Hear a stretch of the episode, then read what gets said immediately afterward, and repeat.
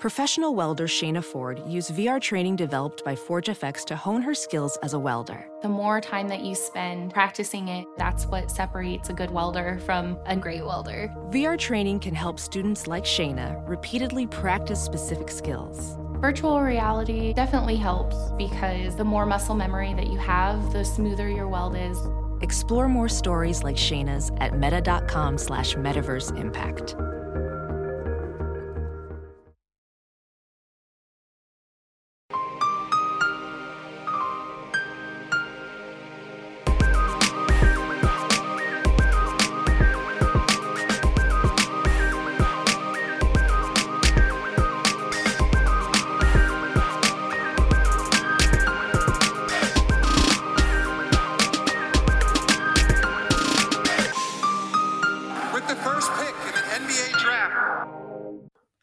Hello and welcome back to the Prep2Pro NBA Draft Podcast. My name is Ben Pfeiffer, and as always, I'm joined by my co-host Max Carlin. Max, how's it going? I'm doing all right, Ben. How are you? I'm doing all right. Uh, we are joined by Jake Rosen as well today. Jake, how's it going? I'm good. I appreciate you guys for having me on today. Yeah. Um, before we start, um, I have to announce uh, what's going on unfortunately, this is my last episode um, with Prep2Pro. Um, unfortunately, just not able to continue uh, on with the podcast, and that's why I didn't say special guest Jake Rosen because uh, even though I will be gone, the podcast will live on.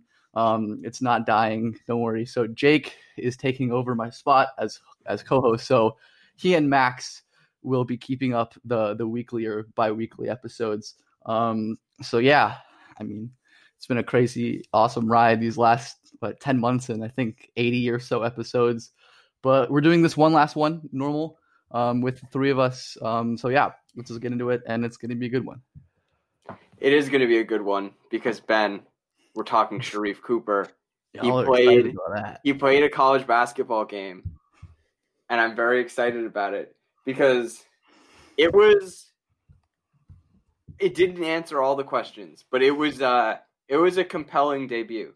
Um so the reason that, that I loved Sharife Cooper was advantage creation and then an ability to do something with it. That as a high school player, he was a guy who just was getting deep paint touches on every single possession, truly whenever he wanted, and it looked easy all the time. And that's what it was in game one against SEC competition without playing a competitive basketball game in probably close to a year. Um, Sharife Cooper, would, no one could stay in front of him until the, the waning minutes of the game when, when I would imagine he was pretty gassed. Um, and they, they, they started to adjust to him defensively some. Uh, but Sharife was just creating advantages over and over and over again. Um, in a way that, that I don't think we've really seen from from anyone in this class. Honestly, like like yes, Cade, Cade is a very very consistent advantage cre- creator, but I don't think it ever looks this easy. Um, this this was kind of unique and looked a lot like the prospect that I was really excited about as a potential lottery guy. Yeah, I mean, well, first off, before I get started on Sharife, I do want to just say thank you to Max for kind of reaching out and giving me the opportunity, and of course, um, ben, you've done such an amazing job building this up. Uh, I know a ton of people that this has not only sparked their interest in NBA draft, but it's become something they routinely listen to and get their ideas and takes from. And just you guys have done a really great job of building up the NBA draft fan base, I guess, uh, just from Twitter. And so it's pretty special to get to be a part of that. And I look forward to having the pleasure of talking hoops with Max Carlin every week, I guess. Um, okay, back to Sharife though, because me and Max are both very big Sharife fans. Um, I think Ben is going to come around eventually, but yeah, just I want to echo everything Max said, and we're going to talk about how to like uh, how the right way to evaluate high school guards um, later in the episode because I've definitely gotten burned on that a few times. But Sharife Cooper is, is the right way, and it's consistent, constant advantage creation. It should look easy. It should look like you can get in the paint at any time. It should look like you can make every pass in the book, and that's exactly what Sharife did. Um, I mean, it, I tweeted this like if I had to clip every Sharife pass or possession that seemed like clip worthy to most other guard prospects, I think I would run out of storage on my computer by the end of the uh, by the end of the season because there's literally it's every single possession he's getting to the paint, he's looking off one defender, he's throwing a skip pass on the move with his left hand. Like there are so many nuances of this performance, which I'm sure we'll get into later, and I have a few notes on that. But just overall, like like Max said, didn't answer all the questions. Like there's still scoring concerns, there's still shooting concerns. The defense is always going to be there, or lack thereof. But I, I think it, it was about as good of a debut as you could ever ask for. Yeah, as the resident Sharife Cooper skeptic, um, at least preseason. I mean, r- relative, I say. I, I saw the appeal certainly. Uh, I saw like I, I, had more concerns, and I was kind of in wait and see mode. I mean, some people I think are like kind of were kind of like out on him as a real prospect, and I mean I always believed in him to some extent, but I, I think this game definitely abated some of my concerns, but some were still present. The big concern that this game kind of um, answered, not not answered, but addressed for me was his passing, which looked way better than I anticipated. So so um, much better, so much yeah. better. Like, Sharife, you, yeah, even think, than the people yeah, who were high on him. Yeah, I mean Sharife. I mean, I mean, I mean, I think Max and I were, and Jake were pretty like. I don't think any of us had um, wildly different ideas of what his passing was like. Mm-hmm. I, I, mm-hmm. mean, he was a pretty good passer, not special. Um, obviously aided by his really ridiculous rim gravity and constant deep paint touches, as you said. But he he, he was kind of more of a kickout artist. Like he would knife into the lane, you know, on on every play, and he would regularly hit shooters. Um, but he wasn't really advanced with manipulation wasn't really an advanced pick and roll operator in, in, in AAU or, or high school, really. Didn't have uh, a ton of laydowns in, in his bag, but all of that, um, he looked like, I mean, he looked like a totally different passer. Um, like manipulative laydowns and lobs to cutters, uh, wraparound passes and the pick and roll. Um, just something I totally didn't see coming at all, considering I thought those passes were kind of a blind spot for him. Um, and to see him make that significant of a passing jump, obviously it's just one game, but those weren't like he made like his five best passes I've ever seen him make in that one game. Yeah, um, I think it was probably near consensus that Sharife was like a very good to great passer, but definitely not a special one. So yeah. it sounds like Ben maybe was a little bit lower on that and on that, but but somewhere in that spectrum. Yeah. Um, and I think that he looked a lot closer to a special passer in this game. That he threw two two or three of the best like interior wraparounds that any prospect has mm-hmm. thrown this year. He threw a couple of really incredible manipulative passes. That that one that live dribble righty one uh, where he where he looked off the tagger and hit the ghost cutter for a lob. I wow, was so nasty. I, I, have in my notes that that was the best pass I've seen all year. Um, yeah, hands down, the best pass I've seen all year. Yeah, there. Well, okay. The there's a Cade one to one of the Boone twins, like wrapped around Kevin Samuel. That's really nuts. Um, there, that, like, there are a few... jumping one, or there are a few no, no. Ones, but he has like a jump wrap. The one, one the one which I, that the one why that Sharife pass like really like I had to watch that probably like five or six times is that like not only is it manipulation like I see you I'm, I'm like it's like the layers that he achieved Herb Jones is a pretty smart team defender. Like that's his calling card. And he, Herb Jones was tagging the role, and basically like Sharife just had the ball like in this live dribble like pocket pass formation where most guys would just try to like rifle in that pass to the tag like you said. And in theory herb jones is in perfect position. But what Sharife did is like he literally just had herb jones staring down that tag man forever and which invited the ghost cutter to just kind of sneak behind him. Like when that ball's up in the air, you'll see Herb Jones try to run back to the corner to close out because that's where he thinks yeah, his man is. makes it look like he's skipping that to the corner. Yep, like he he makes it look with the angle that he brings it up with. He looks like he's gonna like right like you said, skip that to the corner or lay it down to the tag, which in theory Herb Jones would be in perfect position. Once he sees that ball in the air, he literally goes to sprint to the corner because that's where he thinks JT Thor is, and Sharife hits him with this like fake little lob to the perfect spot for a dunk. It was nuts. Yeah, he like in terms of because the functionality was so crazy. The way that he was just whipping passes off a live dribble with both hands, like it, in terms of smoothness off the dribble, it looked like Kyrie. But mm-hmm. like it, instead of Kyrie being a pretty basic passer who was just sort of capitalizing on his own scoring gravity, it was this high, high, high level manipulator with really, really you know diverse deliveries and just an incredible understanding of, of how the defense was moving in response to him. It was it was really magnificent. Like as Jake said, the there were so many clips that you could pick out as unbelievable passes, it, and it was just like possession after possession after possession with unbelievable pass. And and again, I just want to emphasize how easily he was creating them because his advantage creation is just so so crazy. And it and I don't think it looks that impressive at all times. Like certainly when he breaks out, you know, his most ridiculous dribble combos, like those look insane, and he has that. He mm-hmm. absolutely has that. Like Sharife has an unbelievable handle um, that he sells incredibly well.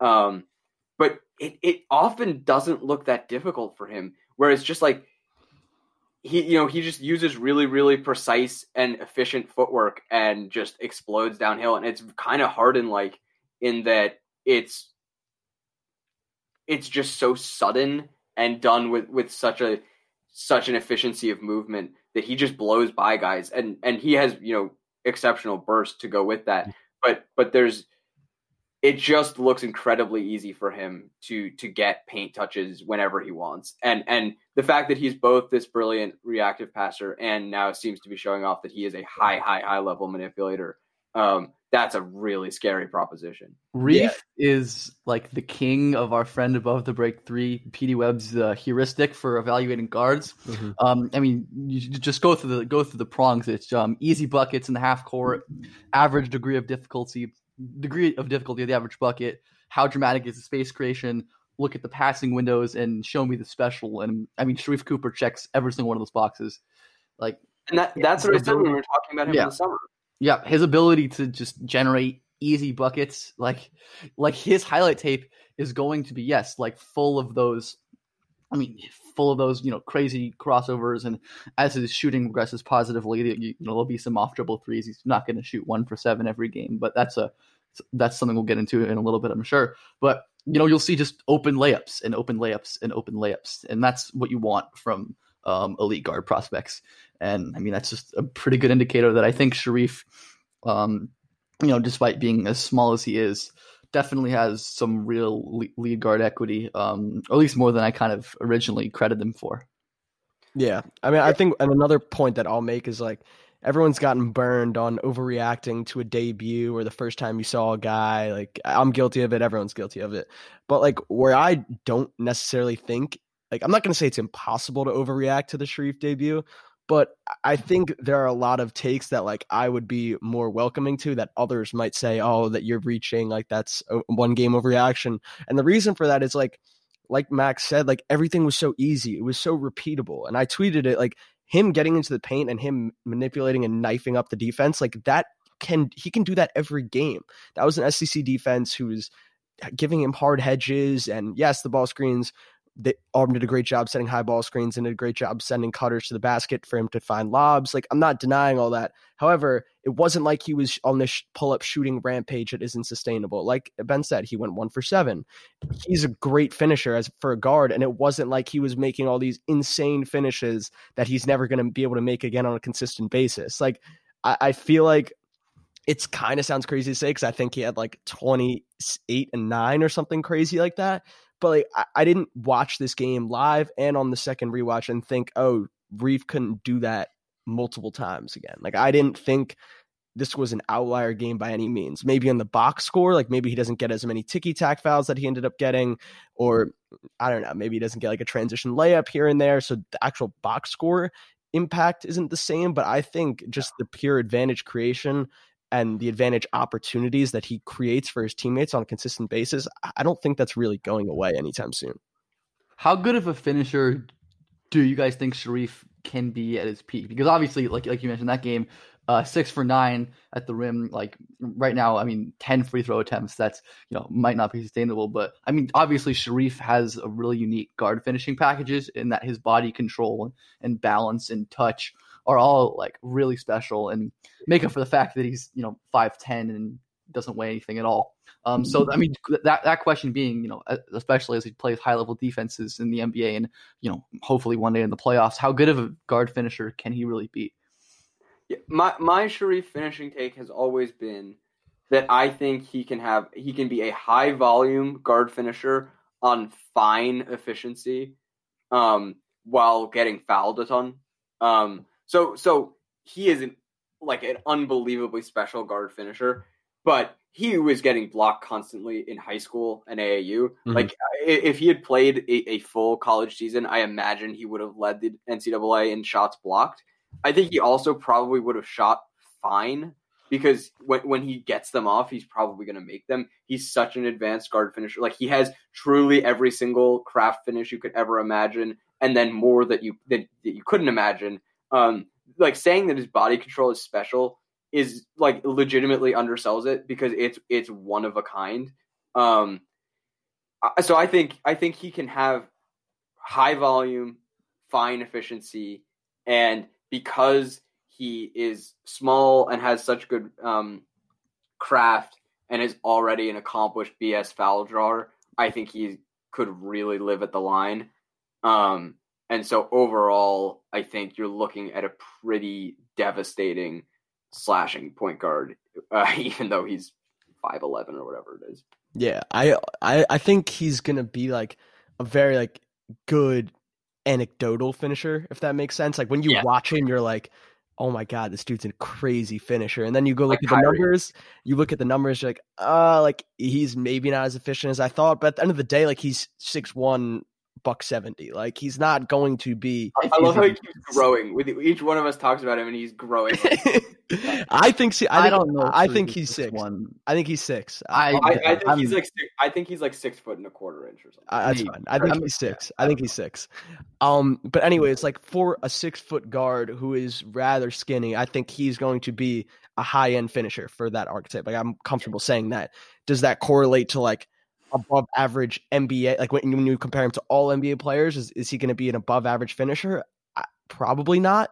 Um, yeah, but for his yeah. role, I think, uh, and Max said, like, I want to emphasize emphasize the foul drawing he's gonna piss so many dudes off. It already started to happen. Yeah, it's really like Trae. Like, in the second in the second really. half of that Auburn game and uh, that Auburn Alabama game, I was legit laughing, like watching dudes were trying to get up in his stuff and like poke and and I mean he's a smaller guard, so the counter that is usually be physical, rough him up a little bit, and he throws out these like he'll flail his head back, he'll He's throw his so arm good. around. Like he's he got to the free throw line so many times, and they were yes, I did call them ticky tack fouls like early, literally five minutes ago.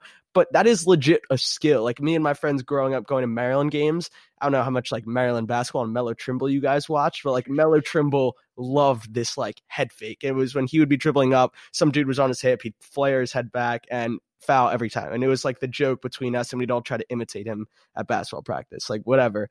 Sharife has all of that. And he's not only is he going to like piss off opponents with the way the league is calling, like you said, Trae getting those foul calls right now, like it just, when, when you're so well versed in how you can beat someone, it just limits the ways the defense can punish you. Like you can't get in, up into his stuff now because he's super crafty and he'll draw foul. If you give him any bit of space as a runway, he might take a pull up three, which I think he's definitely better than one for seven at, or he'll use that as a runway with his burst and blow right by you. Like there's really not a way to guard him right now, one especially one on one in the college game, just with his skill, his burst, and the way he's manipulating the defense, which I have been very pleasantly surprised by.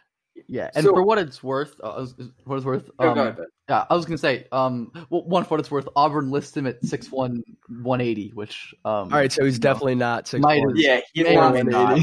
yeah, I mean, our friend Ross Homan has made the point about comparing him to Isaiah Thomas, um, in relation to his finishing, and I mean, I think that's a reasonable, reasonable, at least stylistic comparison. I mean, in his like really great 2016, 2017 season, um, IT shot what 59% at the rim, which is quite good for a guard of his size. Like, yeah, as I the think... resident Celtics fan, like Isaiah Thomas is one of the most like jacked was one of the most jacked players in the NBA, and that was pretty pretty integral to how his finishing worked. That he played through contact, and he was a free throw rate monster, because like because he was generating so much contact.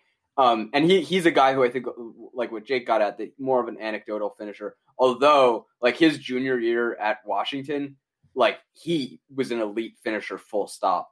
Um, and so that I think that that just kind of speaks to being like to to be a viable even small guard finisher like at the college level you you have to be pretty ridiculous mm-hmm. um so curious to see what happens yeah um yeah i mean it's yeah junior IT shot almost 68% at the rim in college which is absurd for a guy his size with without going saying but yeah i mean i think he can definitely be i'm i'm like probably most interested to see how the foul drawing translates to the league because he does. I mean, like like we said, have that like the BS ticky tack like little rule bending foul drawing like Trae I mentioned like, like something Trae has so been so great at and is a big reason that he can um, have a lot of value as a slasher despite his, his finishing issues in the league and I think that's something definitely something Sharife can replicate but there also is like a size and physicality component there too where if you're just too small and weak I, I question the sustainability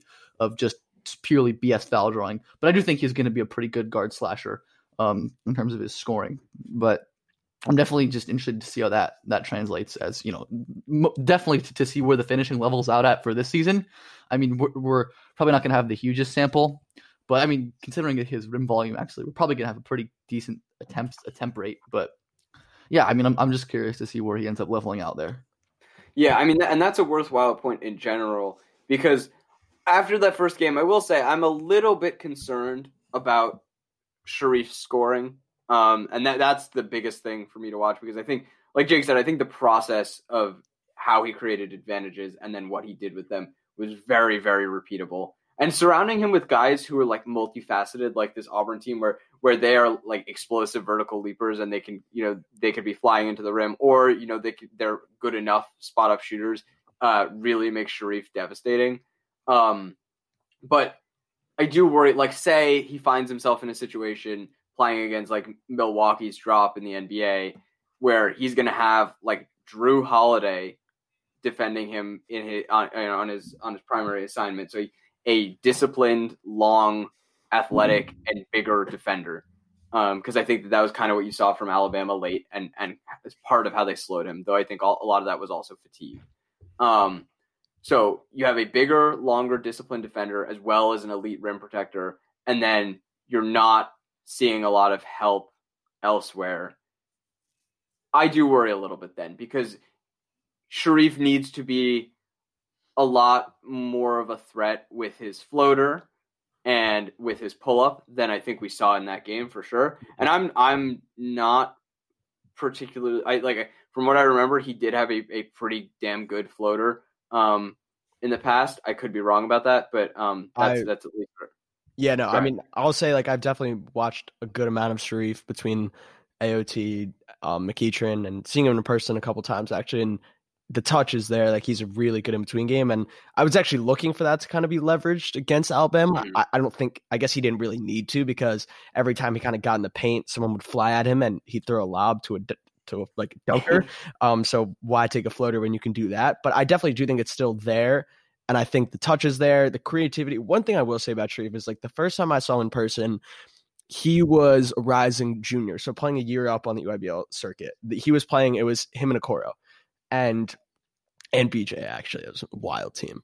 Um fun. and, and um Sharife, like he would just kind of figure out these like weird, unorthodox ways to score. Like he would post up guys at like uh, yes, yeah, he loves the Sharife, that. the Sharife post initiation, and and so, this is better than Nico post initiation. Oh, it's my favorite thing. Sharife ever. is like four inches oh, short. Sharife at this time, Sharife, I interviewed him, and I am probably no taller than five nine, and I was looking him dead in the eye, like eye to eye. He's five nine, rail thin, and he's posting up on the EYBL circuit. I'm like this guy. Like, and what I'll say is like, do I think Sharife Cooper is going to have a consistent diet of post up turnarounds that are going to result in him getting X amount of points per game? Like, probably not. No, I don't. But what I'm saying, my overall point of this is like, he's always just been a guy who finds ways to put the ball in the basket, and like he just finds a way. It sounds cliche, it does. I know it. I I know we live in a world where it's like, okay, I'm going to get eight points off this. I'm going to get to the line X amount of times. I'm going to do this X amount of times, and I'm going to get anywhere between 25 and 30. Like Sharife, I feel like he's just gonna like play with the like play with the flow of the game. Like well, like we said, he didn't take any floaters. I think we could see a game where Sharife takes seven floaters in one game. Oh, uh, he took one, I think. It took one. It took yeah, yes. He, that was the first shot he took and missed. Shot, yes. like I think we could see games where she, he's going to adjust. The the rim protector is going to stay home on these cutters, and he's going to take floaters. I think he's just a very savvy basketball player who has had a, ton of reps at every single level.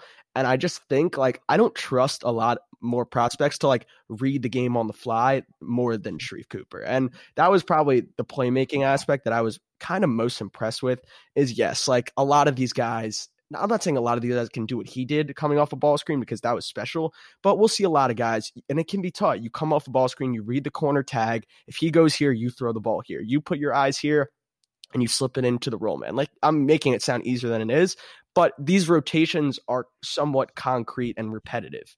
When he was rejecting these ball screens and he's just getting straight blow bys, those rotations are on the fly. You don't see those every day in shell. You don't see those every day on film, and he's just dicing them up still without knowing where they're really going to go. So with Sharife as a scorer, yes, like I think there's definitely needs to be some improvements to be made, like especially with a pull up. But I think he's just one of those figure it out guys, if that makes sense. And I feel like you kind of have to trust him a little bit. One question I will pose to you guys though is do you think there's any low hanging fruit with his development as a pull up shooter, given the touch and the current mechanics? I mean, the upper body is really weird mm-hmm. on that shot, and and I, that's why it's so slow. Is that there's so much going on there with like pulling his his back back, and then uh, I, it's it's really weird. Um, I I don't really know. Uh, I don't know how easy of a fix any of that is. Um, I generally have kind of trusted him enough as a shooter. Mm-hmm. I think because he could be because he he's just a guy who I think has been a shot maker and has that level of touch. Uh, yeah, and, the volume's always been there. Yeah, and, and like kind of surprisingly, the volume has been there. Yeah, he did get up seven attempts in this game, mm-hmm. um, even though he has this really odd and slow shot he did actually get them off and he like is not bothered by contests. Like no. like he, had multiple attempts no. in this game where he's just like oh yeah i'm i'm gonna launch uh no, his confidence is is sky high. Yeah i'm de- i'm curious what happens with Sharife actually if he just starts deciding like okay if i need some time and space to get this off like i'm just gonna pull up from the logo because as we saw in that in that in, that practice, uh, practice clip, practice clip yeah. circulated like he is willing to do that and like seems to have the lower body and core strength. Yeah, I was gonna say he has like, the mechanics for it. Absolutely, I think. Yeah, so like even though he has these weird, like elongated mechanics, that he seems to have the lower body and core strength to to like maintain those exact mechanics out as deep as he wants. So I wonder if he just starts pulling from like crazy, crazy deep. And if, if Sharife Cooper is getting like drag screens from 40 and starts pulling up, I'm not really sure what you're gonna do. Yeah, this I mean it's, it's, kind of tangential, but relates to like a lot of my overall skepticism about Sharife. Is well, yeah, I mean I think there's a lot of signs for him as uh, you know a, a good pull-up shooter. Like, I mean, like like Max said, the the touch has always been there, the volume is always enough, and if the range is is is real, then that's that's scary. And and as an intermediate, um, and, and as a scorer, um, with this kind of weird, um, you know, unique scoring diversity and touch and those indicators. But I mean, a lot of my skepticism has always come to like being being a lead guard offensive engine at his size, like the margin for error is really really small, and you have to be a really really good pull up shooter and a really really you know I guess good enough score to to make it work. And I think obviously Sharife being a much better potentially being much better passer than I accounted for initially changes that a little bit, but he's still I think to to really be like a, a high high level prospect. Um, I, I want to see more from him as, as, as, a shot maker and and as a and as a scorer in general because just being that small. Um, we'll talk about his defense because he's going to bleed value on defense even if he, he, he wasn't atrocious, which was like atrocious. atrocious that's a major win. I'm going to talk about how that's a major win. Which was good to see. But even if he's like like even if he's not horrible, like he's still going to bleed a lot of value, especially in the playoffs, just considering his size. So I'm still I still have my reservations about that. Um, because I do think he has to be a pretty dang good shooter. But I, I mean, I wouldn't discount him from from reaching that at some point.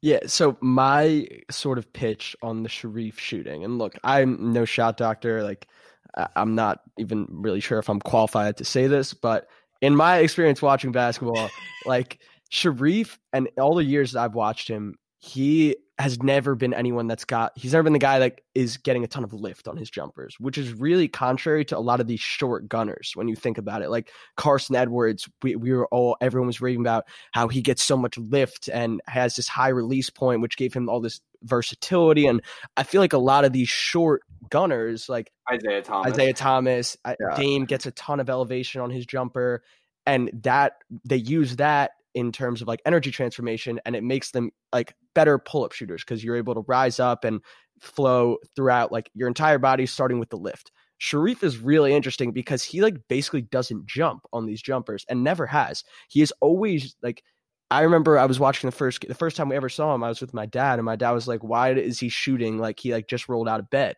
And I was like that's just like kind of how he's always shoots. I don't know and it's never really been a big concern for me but my pitch would be this like so what i thought is that since he doesn't get a ton of lower body and you guys can tell me if this doesn't make sense at all if he so he's not getting a ton of lower body lift and he's a smaller guard who isn't very strong at the moment i view this like head head tilt back shoulders rearing all the way back like that motion as compensation to get any kind of power towards the rim because he does have some range. And the, the the power has to come from somewhere. It's not coming from the legs. He's not a naturally strong dude who can kind of just fling it up there. It has to come from somewhere. And I think that's what that upper body motion is coming from. Now, the fix and how you get rid of that, I'm not sure. That's up to whoever player like whichever player development staff drafts him. However, what I will say is if there is added strength, especially maybe in the lower body, and you can kind of reconstruct where the energy comes from and get him to have a little bit more lift, which would make the whole kind of shot more fluid and then you can kind of rely on that touch and the comfort. I don't know how you guys feel about like live dribble passing in correlation to pull-up shooting. I, I, don't know if it's direct but i think it kind of means something.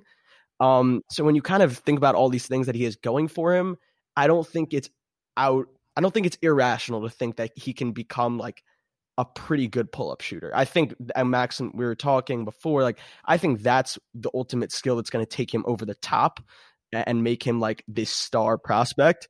And I don't know if we're going to see it. I don't think we're going to see it at Auburn, but I mean, what do you guys think of that? Is that any kind of realistic? Yeah, I mean, I, I don't know honestly, because when when I think of like upper body compensation, it looks more like LaMelo. I think like that's very obvious, right? Yeah. like with like his entire stuff. Yeah, that like everything going on with that LaMelo shot was a function of being too weak and developing bad uh, muscle memory bad while habits. shooting. Too, yeah, and bad habits while shooting from too far away while too weak. Um, with Sharife, I don't know. Yeah, I'm very much not a shot doctor either. Um, I know, and I just made myself like I am. Um, I just I just had that thought when I was watching, and I paused it to see where his release point was, and it's like very weird and unorthodox. Like I have a it's Really odd. It's re I've I don't know if I've ever like seen that before. It's like his lower everything is straight, and he's his upper body will like tilt back, like he's almost like in a recliner, just like. I mean, because it's like at the it's like at the same height as Maxey, mm-hmm. but like back. Yes, instead, yes. Instead, instead of forward. Of and forward. Maxey is yeah. Maxey. The thing with Maxey is Maxey was very out. He, he was very yeah. Maxey was very. It was out. very. It was very, uh, and that, that's why Maxey in those EY like those EYBL reps of Maxey coming around a pick and roll, stepping right into a pull up three with like forward momentum, everything carrying towards the rim. Like those were extremely pretty because that coming like gunning with all that forward momentum and pushing the ball out was like beneficial to Maxey. I don't even know what is beneficial to these like Sharife mechanics. Like maybe a step back where he creates space and, like you said, has time and space. I, I don't what know. it is, it's it's when he's just like standing yeah, there, right? Yeah, and just shoots over someone. That's that's yeah. what it seems to be conducive. to. Yeah, it's when he can compensate for, I mean, his lack of height with the the lean back and and yeah, yeah kind of like you know ignore contest as he does. Yeah, I mean, it's just again like my thing is like, um, I, I like to what level can he get? Because mm-hmm. I do think that's that's really important for his status as like a real star. No, but I, I, I, do wonder though, like if if people are going under on Sharife, and and if he's really just like kind of willing to shoot from anywhere, like if that's all the time that he needs then to get it off, that like it might be good enough. I don't know. I like we'll see. I yeah. I'm I'm skeptical of that. I don't really believe that. But um I, I yeah, I don't I, I definitely don't think he's a lost cause as a shooter. I, yeah, no, that's what I was gonna say. I don't think he's a lost cause. And this this was my thing with LaMelo last year, and LaMelo has been much better as a shooter early on than I expected. I'm, I'm assuming that's going to regress at some point, but the volume's consistent with LaMelo. He he's shooting them a ton. He's drawing out defenses. All we're all these seeing we're seeing all these assists where guys are doubling him at the three point line. And there were people in the draft for the draft saying LaMelo was a non shooter. Well, how many non shooters get doubled at the three point line eight games into their NBA career? Not a lot, um, because it's the volume and it's the pull up gravity. And I think there's a case for Sharife. um, we are talking about him and Trae as these similar Wizards smaller guards, and I th- said, just me personally, like what made it what would made it make it easier for me to sleep at night with having Trae that high is knowing that he has this pull up gravity and this in, absurd range and crazy touch with these one motion mechanics to fall back on, and everything was kind of derived through that. Now him and he's very different from Sharife and how they get in like into the defense and I think the passing may be a little bit similar, eh, definitely closer than I expected, but it, it, was definitely easier for a small guard to have the cell of Trae, where you're going to stretch the defense, you're going to make them check you from 30 feet, and then everything goes from there. With Sharife, it's more out, like inside out, which is tougher for a, a six foot guard who's limited in the strength department. But we'll see. I, I, I'm I was very impressed, and I think I'm going to be con- I'm going to continue to be very impressed. Max, yeah, I think, talk, like, never mind, go. I, I was just gonna say that I think that like I'll remain pretty confident in him if the interior or like the inside like 15 feet scoring is there. Like if he's just if he just like looks awesome on floaters and sort of all sorts of weird push shots, which I do trust that he can yeah look awesome on because he's because he does have really really good touch and and is so creative. And I think that like that creativity definitely shines through on on the finishing. That like you know he's he is breaking out like the the Jordan changing hands in air like in high school games. The guy the guy is insane. Um, I, I do think yeah that there is a really a creativity and and a a willingness to adapt that I, that I think some some some big time prospects in this class notably don't have. Um, that could enable Sharife to for it to all work if he can if he can score 15 feet in it because he because he's not a non-shooter right like he's he's not a non-shooter and if you consider like if you consider Ja Morant that like this whole concept of advantage creation whenever he wants and then really really really high level passing you know I, I think that that that that's kind of a framework that Sharife holds up to right that it's you have to create advantages you have to be able to capitalize on those advantages and you have to be able to to actually threaten to to be able to score on those advantages yourself so that you can manipulate the defense. Um, I think that there's a real chance that Sharife satisfies those completely, especially if the, if the if the 15 feet and in scoring works with the push push shots and he keeps um he keeps you know getting fouled a lot. It doesn't have to be to the extent of that game, but keeps getting fouled a lot. And I think that the finishing will be high volume and pretty effective.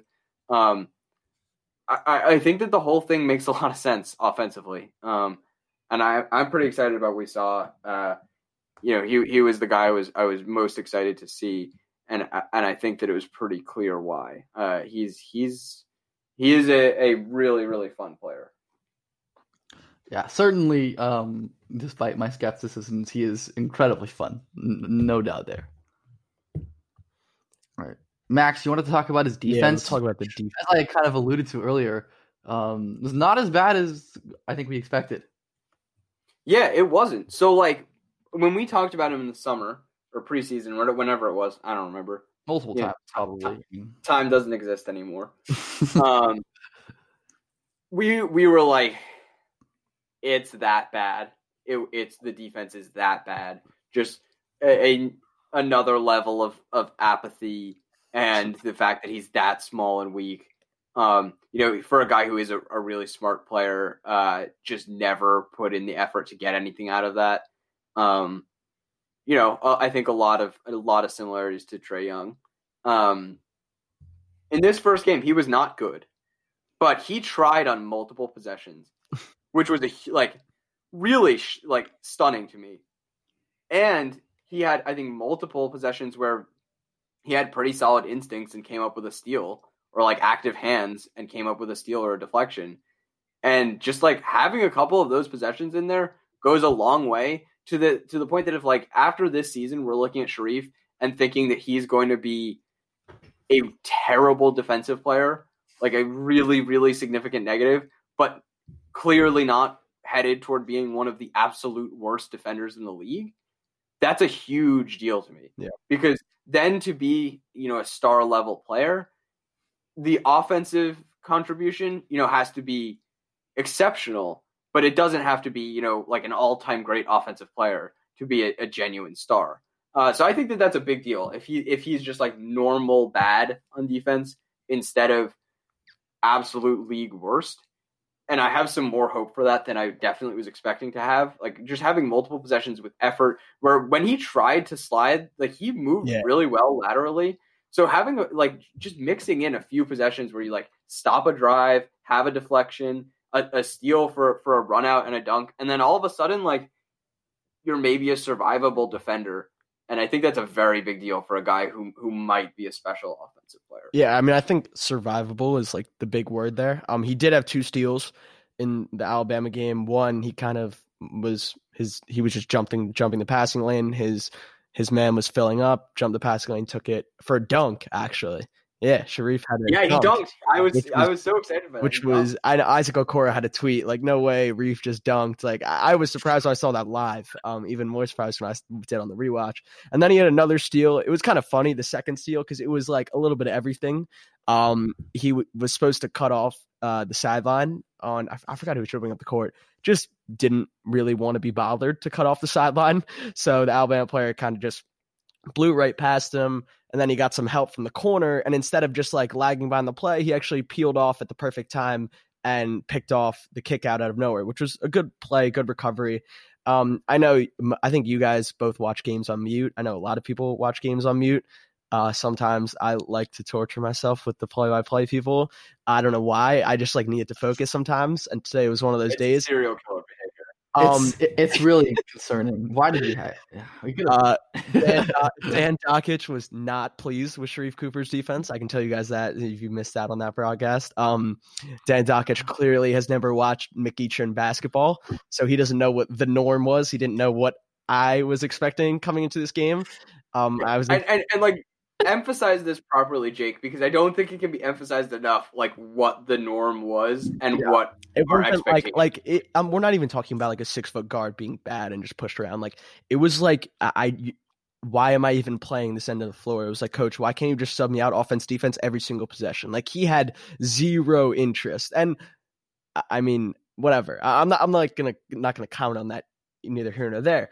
Um, and I think you definitely saw some of those flashes of him just like not boxing out, like not eh, not finishing plays, not okay, I'm not going to slide on this one. However, there were a couple possessions where he actually decided like I'm going to strap up, slid with his defender, eh, drew a charge one time, sliding, got in front, forced the defender to drop his shoulder.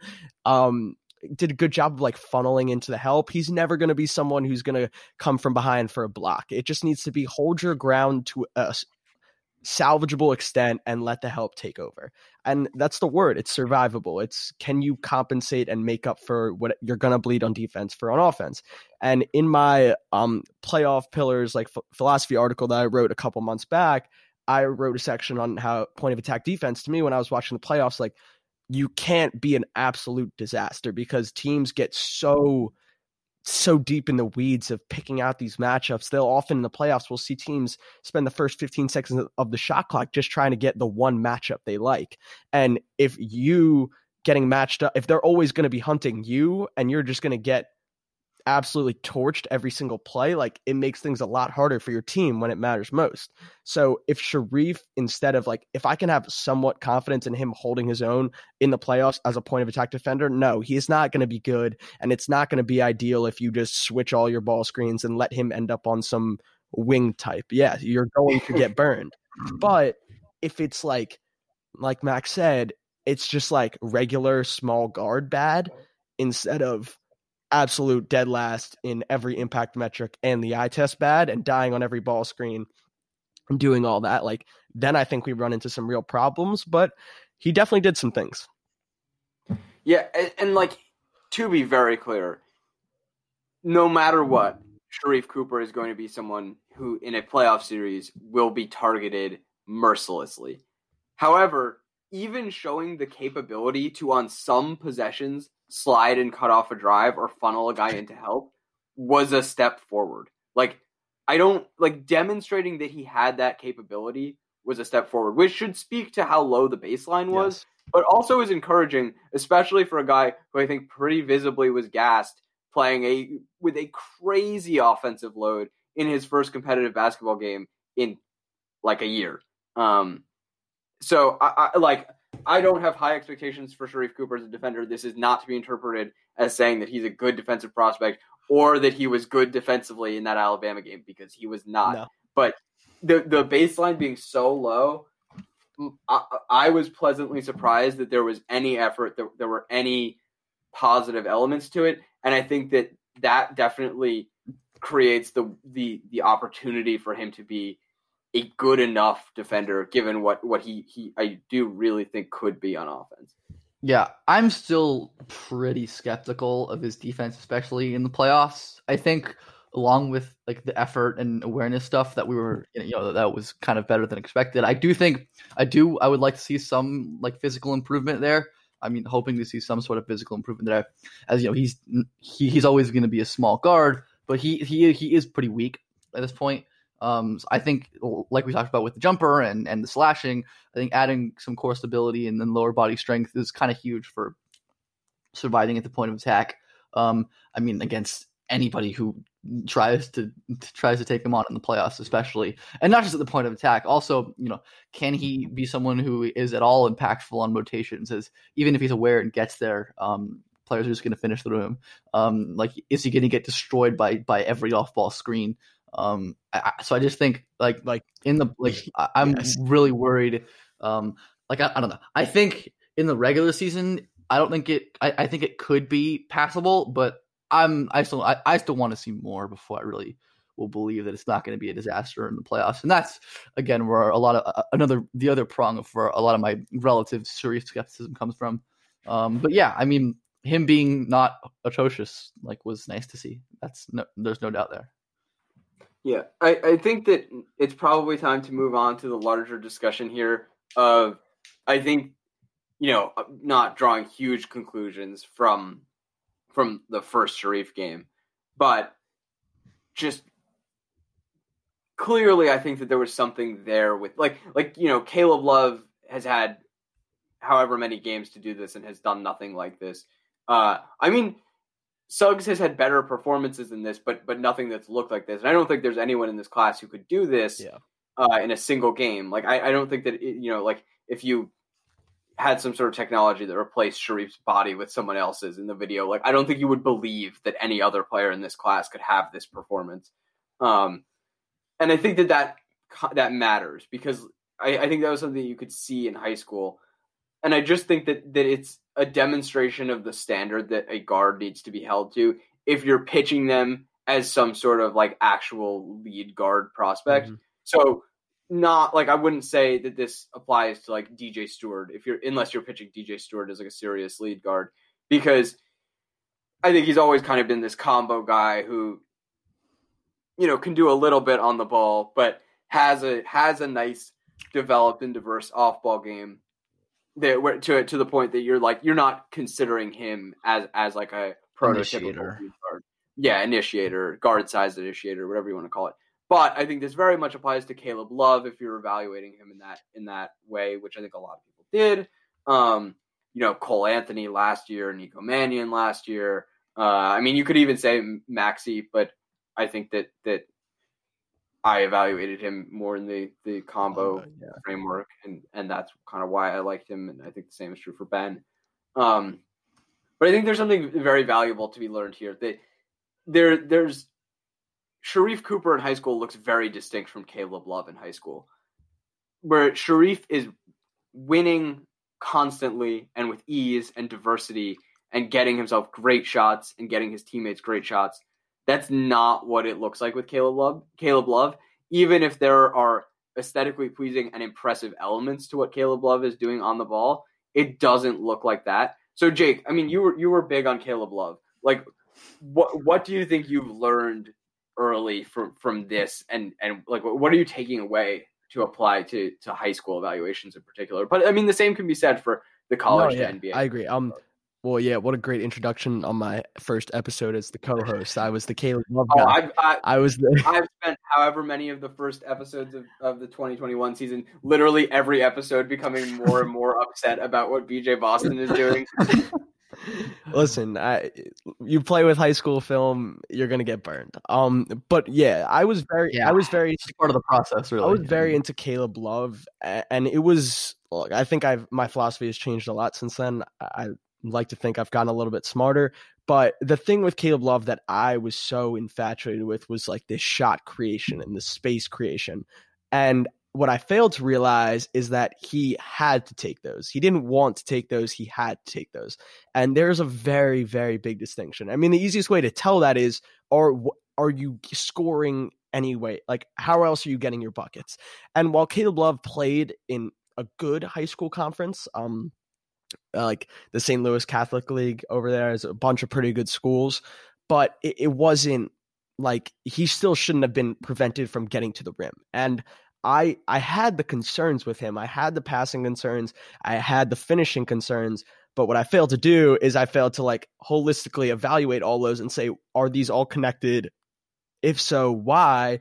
And the truth is they are connected. And the reason is because he can never generate these advantages. And he's never getting into the paint collapsing a defense to make a kick out pass and to make an easy read. He's never getting all the way to the rim to finish, which then can result in a wraparound drop off pass. And the reason why his passing was super elementary is because he was basically operating completely beyond the three point line and in this in between area where he had to get off multiple dribble combos to even get a look. And while that's very impressive, and I absolutely got carried away with the shot making and the space creation and the quick trigger, which are all very impressive and look like Caleb Love is not even the guy that anyone thought he is. Like if you were a Caleb Love skeptic, like he's still being he's still probably playing worse than you thought. You thought at least he would shoot the ball at a high level and do a little bit of everything else. He's not even shooting the ball. So right off the bat, your entire appeal is pretty much gone. However, that's not an excuse for like the misevaluation that I took in the pre-college film, which that it needs to be easy. There is no level of high school basketball where it's an excuse for not looking easy as a lead guard. And um I th- for Caleb Love, it certainly was not easy. For Sharife, it was absolutely easy. And that's not to say that Sharife didn't need a couple dribble combos here and there, but he was blowing by dudes cleanly, getting to the rim, finishing e- even at six feet. And and there's a very big difference like people think oh if you need a lot of dribble combos like it's not easy. Like there's a very big difference between sizing up your defender three different times and using four different moves in three different directions or hitting them with like a between the legs behind the back or between the legs cross. Like that's that is so easy. If you're hitting your defender with two a two dribble combo and blowing right by him that's what i'm looking for. And i think Sharife really epitomized that as in the pre-college film. Um, I today I watched in preparation for this. I watched a Sunrise Christian game, and Kennedy Chandler did a little bit of that. It, it was less with the handle because Sharife's handle is also genuinely special. So it's on top of the burst. It's the handle, the ability to knife into the defense and just carve them up. Um, with Kennedy Chandler, I, it's granted it was one game, and I hadn't watched him in pretty much a year, and it was less about the handle. But there was one clip like they like half picked him up at half court, and he just blow by straight line speed lob to Kendall Brown, who was sitting in the dunker spot. And like, that's what it's supposed to look like. It's supposed to look that easy. It's supposed to look like you could do it every single time you want because that's the that's the standard that you need to hit in high school to make it even worthwhile at the next level. So, um, Caleb Love was definitely a miss for me, but I think I'll look back on it and think it was and it was one of my I learned them. I'll say I learned some of I learned the most from Caleb Love. I'll say that. Another way to think about it that I think you kind of got to a little bit there, and you I think wrote about in one of your recent pieces. Uh, I think regarding Jared Butler was just like efficiency of movement mm-hmm. and being um, efficient with your dribbles. That's definitely something Sharife, Sharife Cooper exemplifies. Um, in, in, he he doesn't really waste movement, and everything is purposeful. Um, and I think as kind of someone who was in the middle on Caleb Love, um, definitely in, in, the middle of you two. I yeah. think generally in the middle. I think you're probably the, in the middle of like definitely. I, probably in the middle of the consensus yeah. as someone who didn't see like the, the high end upside, but obviously was you know believed in him more than Max. I mean, I, I do think if he didn't totally fall off a cliff as a shooter, like that plus his, his defense would have been worth something. But yeah, I mean, it's just clear that I um miss one. I think just misevaluated the extent to which um his burst was actually that detrimental. Yeah. Um because you know it's just as, as we've seen at, at, UNC he just can't create any sort of advantages. And even when he is able to you know get get some slight separation with his handle he's either bumped off his spot or, or has zero explosion to to knife in in and out of holes. And then just another reminder to kind of evaluate prospects as a whole and think about context and how their skills and, and traits work in conjunction with each other. I mean, it, it's so much more than like just listing a prospect's strengths and weaknesses. It's really synthesizing how a prospect's abilities uh, or lack thereof um, work with each other to to create uh, you know a viable basketball player in the role and context that they're being projected in. So uh, yeah, I mean Caleb Love was I think a miss. I mean technically like uh, you know Max Max can take his victory laps, but um, te- technically a miss for all of us. Given he's given, for sure a miss for me because I didn't think that he was yeah. going to lose the ability to shoot. But that's not something no, that I think yeah. was reasonable to predict. Like yeah, that wasn't reasonable. I mean, all I will like what I'll say like one yeah, I did write about that with Jared Butler and just about how I feel like I think Jared Butler probably well now Sharife entered the argument, but this was before Sharife had even played a game. I wrote that I thought Jared Butler had the best handle in the class. Um, I thought he had the second best handle at last year's class, behind only LaMelo if he would have declared. And what I love about him is that like, despite having this ability. And we see him every once in a while draw these bigs or draw even a guard out on an island and just like put them to work with these combos that are incredibly smooth and efficient.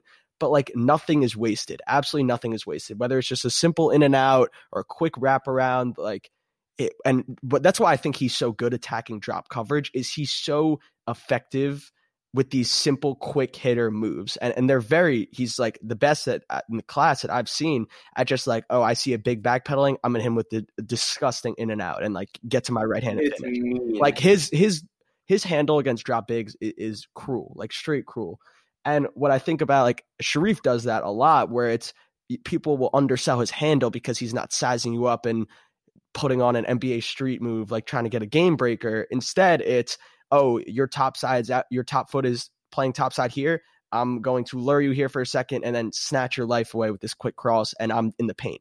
Like, yes, it's just one cross. Yeah, in that way, it's like very Ja Morant. Yes, very. It's like, like it, it's like he's really gifted at um at picking out like defensive positioning and exploiting those those those missteps. No, 100%. And and with back to Caleb Love and like where you miss, it, it's just it, has got to be easy. It ha- you have to be getting in the paint. The, the paint touches have to be there.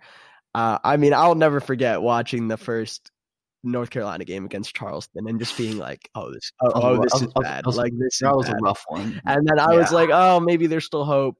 And then I will never forget watching the North Carolina Stanford game and watching him just like get bottled up by Ziaire. I love Ziaire. Like Ziaire is very good, and or well, I think he's I think he's good. Um, his numbers. He has some very very good. And Ziaire, Ziaire, um, is a good. He is large and moves well. If you don't have access to synergy or sports reference, Ziaire Williams is a good prospect. Um, and I will never forget him just locking up Caleb Love like on the perimeter. I'm just like, you need to look in the mirror, dude. Like this is bad.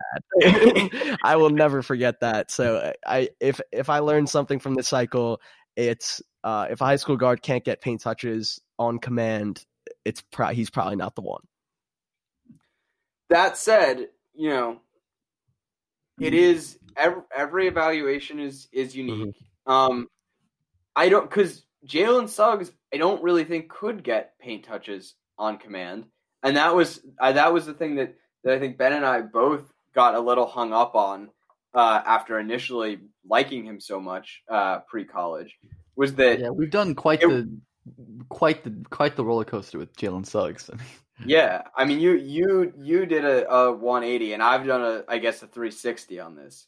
Um, but but so Suggs, I don't think it always looked that easy for him. Like we we talked so much about how he couldn't get easy rim attempts, how the average level of difficulty was not low.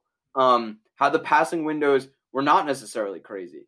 Um, now the passing windows I think are a little bit better, although there was some concerning stuff in one of those Northwest State games um, where where the passing windows weren't there and he like could not manipulate them to get open uh, and couldn't really threaten to score. And I think the handle was was becoming an issue, and that pop that pops up with him occasionally. But I do think that he's you know you kind of move beyond that because he's just a different style of player that like he's he's succeeding in a different way. And and there is some some stuff that you saw with Suggs like some of the pull up shooting displays in high school from him were really nuts. Mm-hmm. Um and I think that, that that is important to who he is as a prospect. But it's it's it's important not to get I think too caught up in the idea that like someone has to look like Sharife Cooper right. in high school to be a good prospect at that at like you know six three or shorter. Like you don't you don't have to be doing that every single time. But I think it has to look a bit more diverse and a bit it has to look at the very least I think more special and there has to be some stuff that's easy and consistent in a way that I don't think it was for Love. Um, but yeah, I mean, it's it's you know there there there are never perfect rules for any of these things, but but something like like PD's heuristic that we've talked about with with him on here uh, is is a really important tool just to check yourself when you know there are, there were moments certainly from Caleb Love in, in high school where it looked really incredible, um, but you know break down what it actually means. It was, you know, he's he's like as it was just so difficult. Like when it was yeah. special, it, it, was so difficult and it was tough shot making. And I think this is can kind of be attributed to the BJ Boston. When BJ Boston special, exactly. BJ Boston's special was difficult shots. And when those difficult shots aren't falling, what do you have to fall back on? And this is what I would say. Like, I was also a little bit too low on Suggs. Like, yes, I know my preseason board was horrible. Like, I'll try to be better next year. But Suggs, what I've really underestimated is one, I think he's definitely a much better athlete than um, Caleb Love is. I think Suggs is actually, I just wrote about him, did a lot of thinking on him. I think he's a, a very, I'm going to say a very good guard athlete when the handle and the ball control doesn't hinder him. Um, he's very selective. Like he always wants to finish off two, which drives me up the wall. And uh, hopefully someone can fix that. But I think Suggs is a good athlete, and also Suggs is one of the smartest. I think he's a good players. Like horizontal athlete. To be to that, I still have a lot of questions about his vertical athleticism, but no, and that's fair. Yeah, I, I mean, mean, he's I, a good space. He's a good space leaper, like like off two, and like like Jake said, like he just has no versatility as a leaper. That it's all it's always off two. And and when he um, is going off two, like it's like it's just not advantageous at all when you're driving down at the head of steam and all your momentum is running with this like one two strides usually you just want to rise right up off one foot and carry all your momentum towards the rim and this is something i wrote about not only when suggs not only does he slow down and give defenders an opportunity to catch up when he consistently loads off two, like I'm fine with playing off of two when you're like Jaden Springer playing off of two. Like you're using it to get to a spot and elevate and utilize this unique angle that no one else is assuming. When you have a straight line drive and the defender's on your hip, there's absolutely no reason to go off of two, especially when you are six four, six five, which I think Suggs has good size and is like a true combo sized guard. Yeah, or, or worse yet, if you need to, you know, quickly jump off one and and get the ball up on glass and you can't right. because you have to load and jump off of two and you you know you, you just can't get off the ground with that yep speed. and there was one clip I, I, remember very distinctly i had it in my piece um he tore he he actually created separation coming off the ball screen hit the defender who popped out with like a nice crossover i think it was got downhill completely had the angle and instead of just going like off of one exploding towards rim getting it off the glass.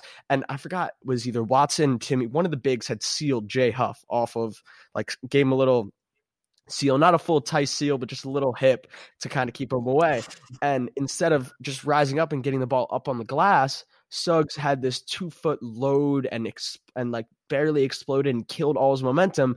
And it literally gave Huff time to swim off of the seal like a defensive end and swat the shot. And it was just really it's kind of epitomized how non-functional this like two foot leaping ability is in the paint. But I do think Suggs is still a good guard athlete. And what we're like the point I was going back to, like Suggs is really, really, really smart. Like in just an insanely smart basketball player. And that allows him to do so many things on the court where his the ball control might hinder him. Like he doesn't need to like do these crazy manipulation, like hang dribble moves or combos to shift the defense because he's literally so good at staring down the right guy and putting him and forcing him to move in the right way and like showing the ball like he everyone knows he's a former quarterback. That's literally uh, everyone knows that. And his ways of manipulating the defense are very similar to that of a quarterback. Like when a quarterback just think about it like the tag defender is the safety. I think about this all the time. The safety is choosing between these two guys. You have two guys, let's say the tight end running a seam and like up the middle and you have your wide receiver going down the sideline. Like you need to get that safety to pick between one guy. And the way quarterbacks do that is they show the ball. And like wherever that ball is showing, the safety is going to follow that ball. And quarterbacks are taught to do that. Suggs does that all the time. Like he'll show the ball one way and come back the other way. Um, you'll see him get bit on these like angle, like the passing angles, like you talked about. But I, I think, like you said, Max, no evaluation is concrete. And I do think if they don't hit that initial box, if they don't check that initial box, like you're getting into the paint, it's easy. You need to kind of look at the deeper nuances and see what is there. And I think if we would have done that, we would have seen that Suggs is a really damn good processor and like potential special processor for a guard. And there really isn't much substance and layers there with Caleb Love. And that's where I wish I would have seen that. Yeah, and, and I mean you met, you mentioned BJ Boston briefly, and I think that it's relevant for him too, even though he's not a small guard. But I know this is something that that um that our friend Jackson Frank definitely said a couple times. Like there there was some concern that he had to work so hard to get to the rim, and he was getting there, I think, enough. But you know there there's a lot of reliance on on high level dribble moves that he had, but like it's a lot of effort to be putting in, and there that means that there's no low hanging fruit. And so what if those dribble combinations aren't working as the athletes get better, as they get more physical, certainly in BJ's case. Uh, and that like, you know, the the baseline of burst just wasn't there. And I think that that's totally borne out. That that baseline of burst isn't there, that he had to work too hard to create advantages and that he just can't do it as consi- or consistently enough at, at a higher level. Um, and I think that that's relevant to a lot of guys. You know, if you see Cole Anthony in high school and you're you're thinking in, the half court when he doesn't have have a bit of uh, momentum behind him, that the burst is just okay for a small guard. That means it's a huge problem. Like if it's if it's just okay at, at the high school level, it's a huge problem. Um, and, and uh, I think that's just something to be to be aware of. That like to trends, I, I I think that the high school to college jump is just so so big. Um, or I mean, even the the you know the the AAU to to college jump is is so huge um, that the the standard just has to be incredibly high. Um, you you just like especially if you're if you're putting creation expectations on these guys. Like I don't think that when we watch we, we all loved Moses Moody coming to the year. I don't think when we watched Moses Moody at Montverde or or with Brad Beal Elite, uh, I don't think any of us were thinking that this is some like big time creator prospect.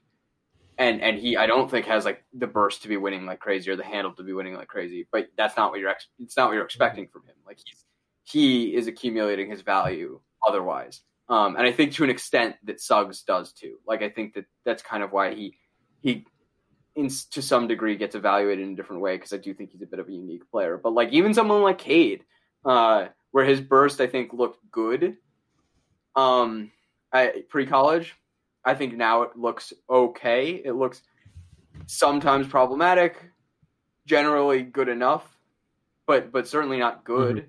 Mm-hmm. Um, so I, I think it's just important to remember with all these guys that like it, the the jump up in difficulty is really significant, and that the level of standout that you need to be at these lower levels is incredible. Yeah, yeah, no, I mean, I definitely agree.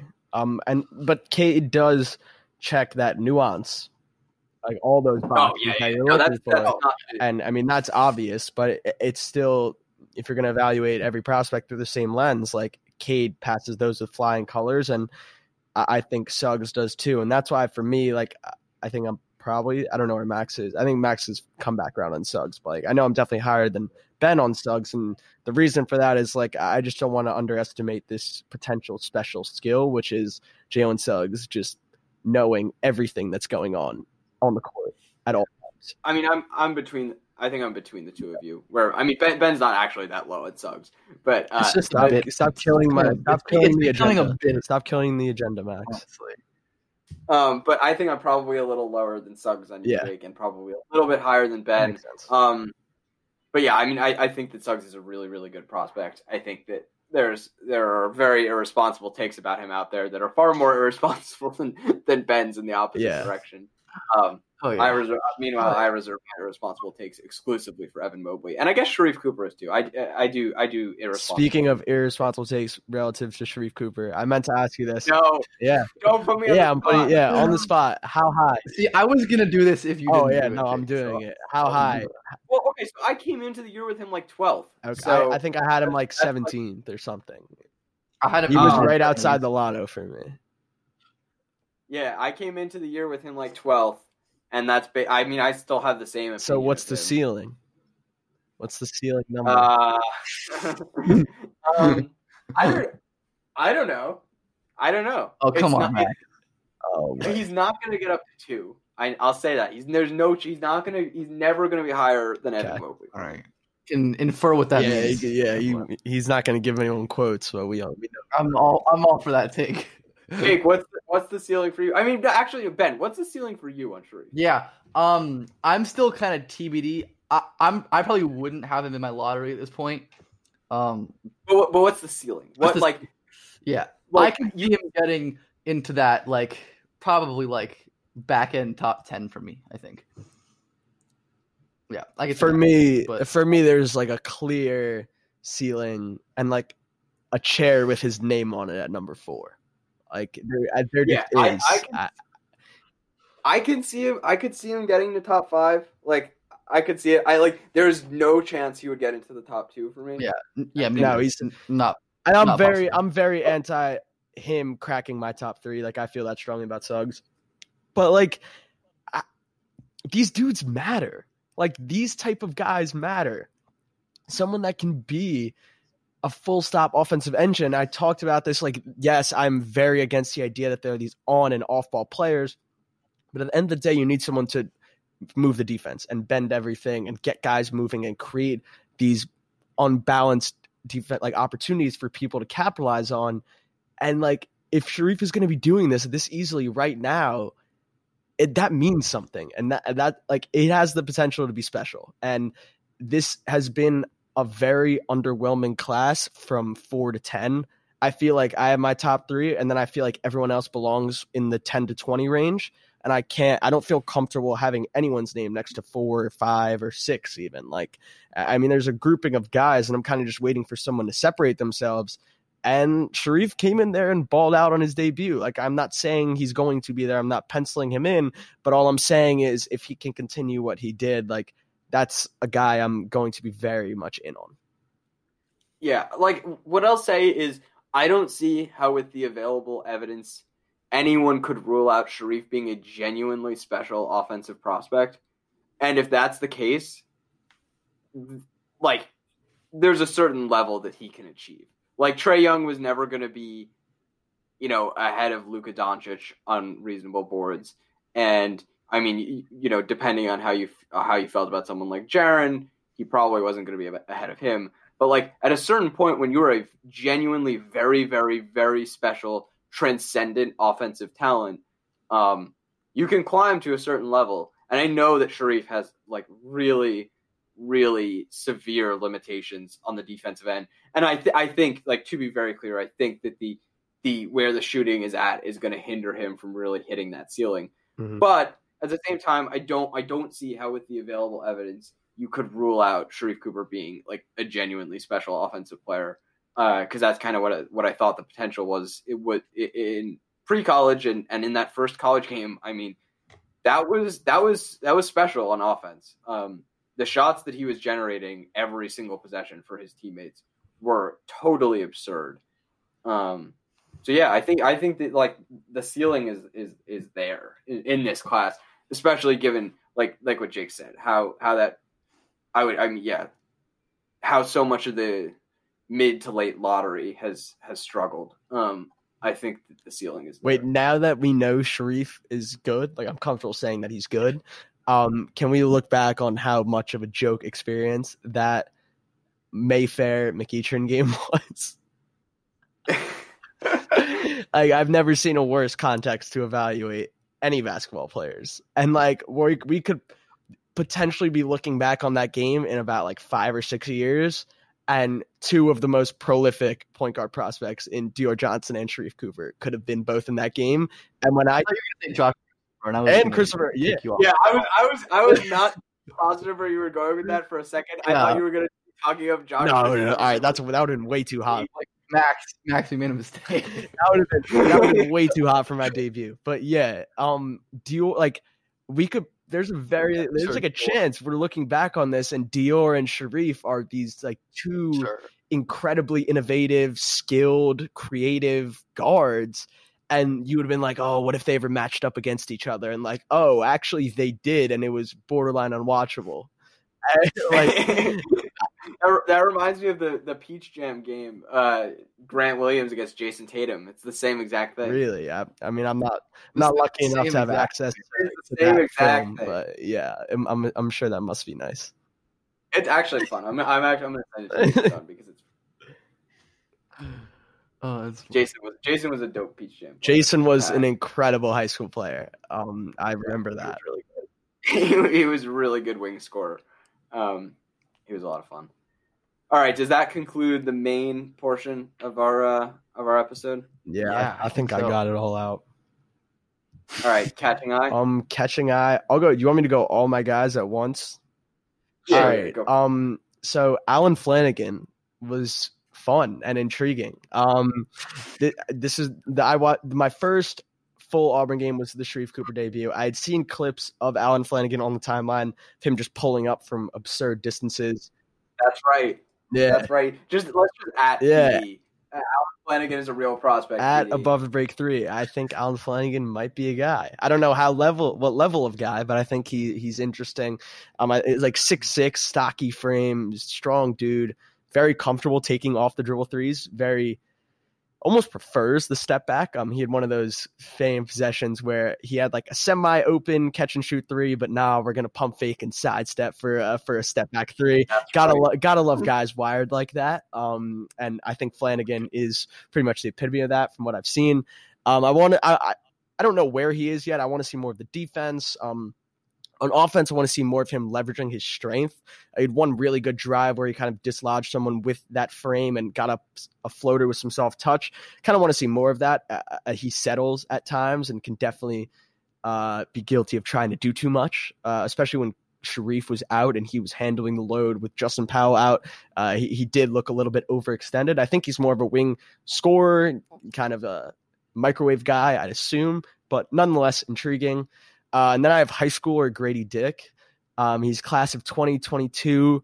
I uh, in the Sunrise Christian game I watched. I, have real catching eye. Yeah, I mean, here. so great. I've had I've known about him. For, I mean, he he has definitely been a known guy um, for a while now. Almost made the U16 team, the team U16 Team USA team that where AJ Griffin, AJ Griffin broke out, Jabari Smith broke out at that tournament.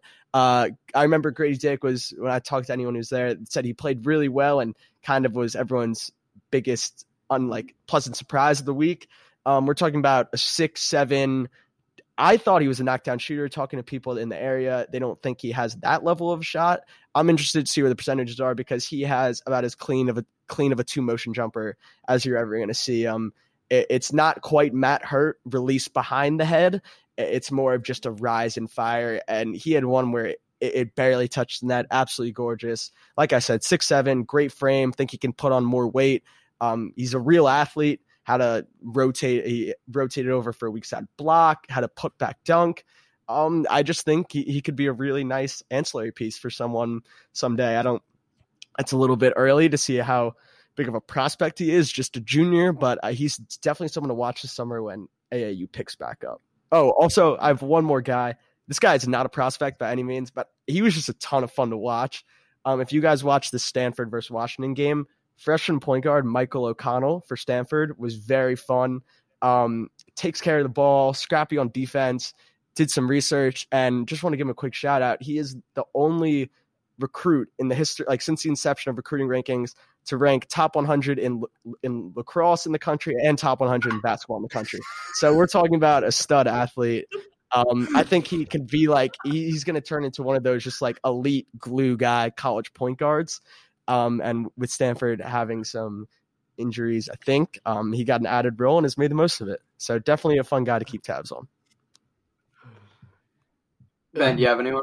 Uh, in our first prep to pro, um, we talked about Dylan Disu and DJ Stewart in our catching eye section. Wait, so you have to specify which DJ Stewart. Yeah, that freaks me out. The DJ Stewart. DJ, DJ Stewart of Michigan's of Mississippi State. Before he was like this year, he's like kind of broken out and seems like might be a real prospect. This was like very in the weeds. We also talked about Santi Aldama, and we actually um talked about Bones Hyland Ooh. on that one. Fun fact. We did. Yeah, we did. Oh my god, we're such. Um, I did actually, Max. You had no idea. so we were, I was we were early on Bones, but um, my point there being, um, I think Jake is clearly has the right idea of what this and what this end segment is all about. Um, I, talking about just two guys quick, I have never. Quick interjection. Of. I do remember the Michael O'Connell one is cheating because like he, he's just a non prospect and like I only know about him because I follow lacrosse recruiting, and it was like a big deal when he decommitted from Maryland to go play basketball. So, Why do you follow lacrosse? I, I mean, it, I, I, like lacrosse. Um, so heard it first. You're gonna have some, you, you know, look out for maybe some lacrosse content on on the Pro. Lacrosse, lacrosse and basketball. And I have made a vow that I will write this piece at some point. Lacrosse and basketball are extremely, extremely similar and I will write it, and you get and you will read it, and you will understand where I'm coming from. They're very very similar. The listeners can't see Max and I shaking Max our heads right now. that sounds like a blind retweet and a and a not actually. I mean, look, Max is shaking his head because I know he's never picked up a lacrosse stick before. Like, I, I, I picked up a lacrosse stick I think two times. They run pick life. and rolls in in lacrosse, Max. All right. Anyways, I, I do remember just a quick little anecdote. I do remember listening to the first ever prep to pro and, and some I don't forgot which one of you guys was saying like Dylan Disu, and I was like, who is that? Like what? Who first is one. this guy? Where did they was, find him from? Yeah, and so I'm definitely going to try to continue doing the catching eye segment where you're forced to look up who I say. So yeah, that should be fun. Yeah. Thinking about my favorite catching eye moments um, I can't think of his name. Um, PD brought up some like the German, the German, like, German point guard, some like some like youth league German point guard that that was dropping like fifty a game on only layup. And yeah, German Wilt, who's like five eleven. um, that that one sticks out. Um, I I can't think of his name. PD also like I think has the record for youngest guy. He talked about like a, a rising high school freshman. Oh, I don't know. If, I don't know if I'm gonna be able to break that. Whose name has escaped me. So, um, yeah, it clearly looks like continuing on the spirit of. I'm no, I'm giving fair warning. Like a lot of my catching eye guys will be high school basketball, uh, high school, and not necessarily like the blue chip guys.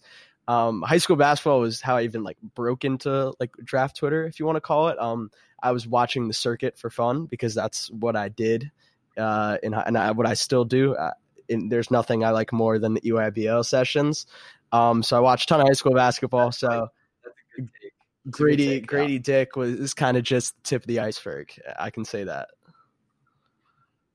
Um. All right. Well, now it feels very lame to just talk about Jared Butler, but um, but like Yeah, well, I, I did want to mention that that um, it seems like Jared Butler has taken like a pretty nice step forward as a defensive player. Like in the in the past, uh, I had not thought that he was a good defensive player, and um, uh, well, I think it was the Illinois game that I watched. Like he was really, really good defensively, like on and off the ball. Um, just had some like great uh lateral movement moments, just like stopping drives, and then was like quite good off the ball as well. And so if he if he's just like a pretty good uh combo guard defender now, uh he's a much more interesting prospect. Uh I mean I, I don't like I don't think that he's some crazy good prospect. Like I he's I don't think that he'll ever be a first round guy for me or anything. But uh you know, just like well rounded, solid combo guard. Um and I think that, that it's just like it, it, it increases my confidence of him sticking in the league by a lot. That is fair. I'm excited for the Jared Butler discourse yeah, in the I, future. On I mean, I, I think the last sentence in my Jared Butler write up was, "I'm comfortable enough to have him top 20 without grazing the rim. Skills pay the bills." like, so there you go. Yeah, Jared, Jared Butler's still hunting that first yeah, dunk three years in. Sharife Cooper getting his first dunk before Jared Butler is is not oh. a good oh. look for the third year point guard. For you. Yeah, and for me probably. I, I think I had a tweet in the summer like can't wait for Sharife to shoot like 65% at the rim without registering a dunk. And yeah, I was man, I was surprised. I didn't I I was not sure that he I yeah, I mean um, once I saw that Isaac Okoro was also surprised and has probably played with Sharife for like 8 years. Like I don't know, they go way back and he's probably seen every Sharife dunk attempt uh, there is. Um, once I saw that he was also surprised, I knew that okay, like Sharife kind of did something there. Yeah, and, he, and and like it wasn't it wasn't the. Oh no, yeah, by no means did he like tear down the rim. but it was technically dunk. dunk. Yeah. Uh, before we do end this, I just got an alert. Um, wait till you guys see the ending Cade sequence in the Kansas game. That's all I'm gonna say. Oh, did that game end up being? Uh, Oklahoma State was up like 15 the entire game. Kansas came back, and Cade both literally and figuratively saved the game. Oh God! Oh man! So I just saw the contest saves it. Uh, what? Max, I think oh we're at the exact God. same place. Oh my God! Oh, that was yeah. awesome. oh, he's so God, he's so good. So I'll definitely be going to watch that game right after we are recording this. Yeah, I'll have to watch that one. That'll be fun. Yeah, uh, it's all Cade is always a good time. Yep.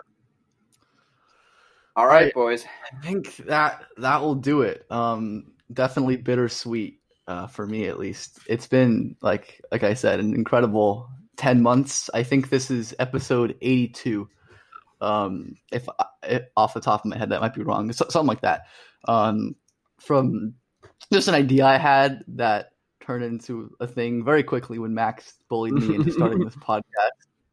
And to to my and maybe his surprise, actually, we actually did it um, and, and, made it happen. Um, it's been incredible, like uh, ten months. Um, the support and the platform we've built is truly unbelievable. Um, again, a huge thanks to everyone who supported me and has supported Max and who's going to continue to support Max and Jake because the podcast isn't going anywhere and it's going to keep being awesome. Um, I am fully confident in that. Um, so yeah, I guess we'll we'll outro one last time. Um, thanks to everyone who listened and follow the pod on Twitter at prep number two pro pod. You follow Max on Twitter at Max A Carlin. Uh, you can follow me on Twitter at Ben underscore Pfeiffer underscore. Follow Jake on Twitter at Jake in the Paint. And one last time, I will they uh, will see you all in the next episode. Some people just know there's a better way to do things, like bundling your home and auto insurance with Allstate, or hiring someone to move your piano instead of doing it yourself. So, do things the better way.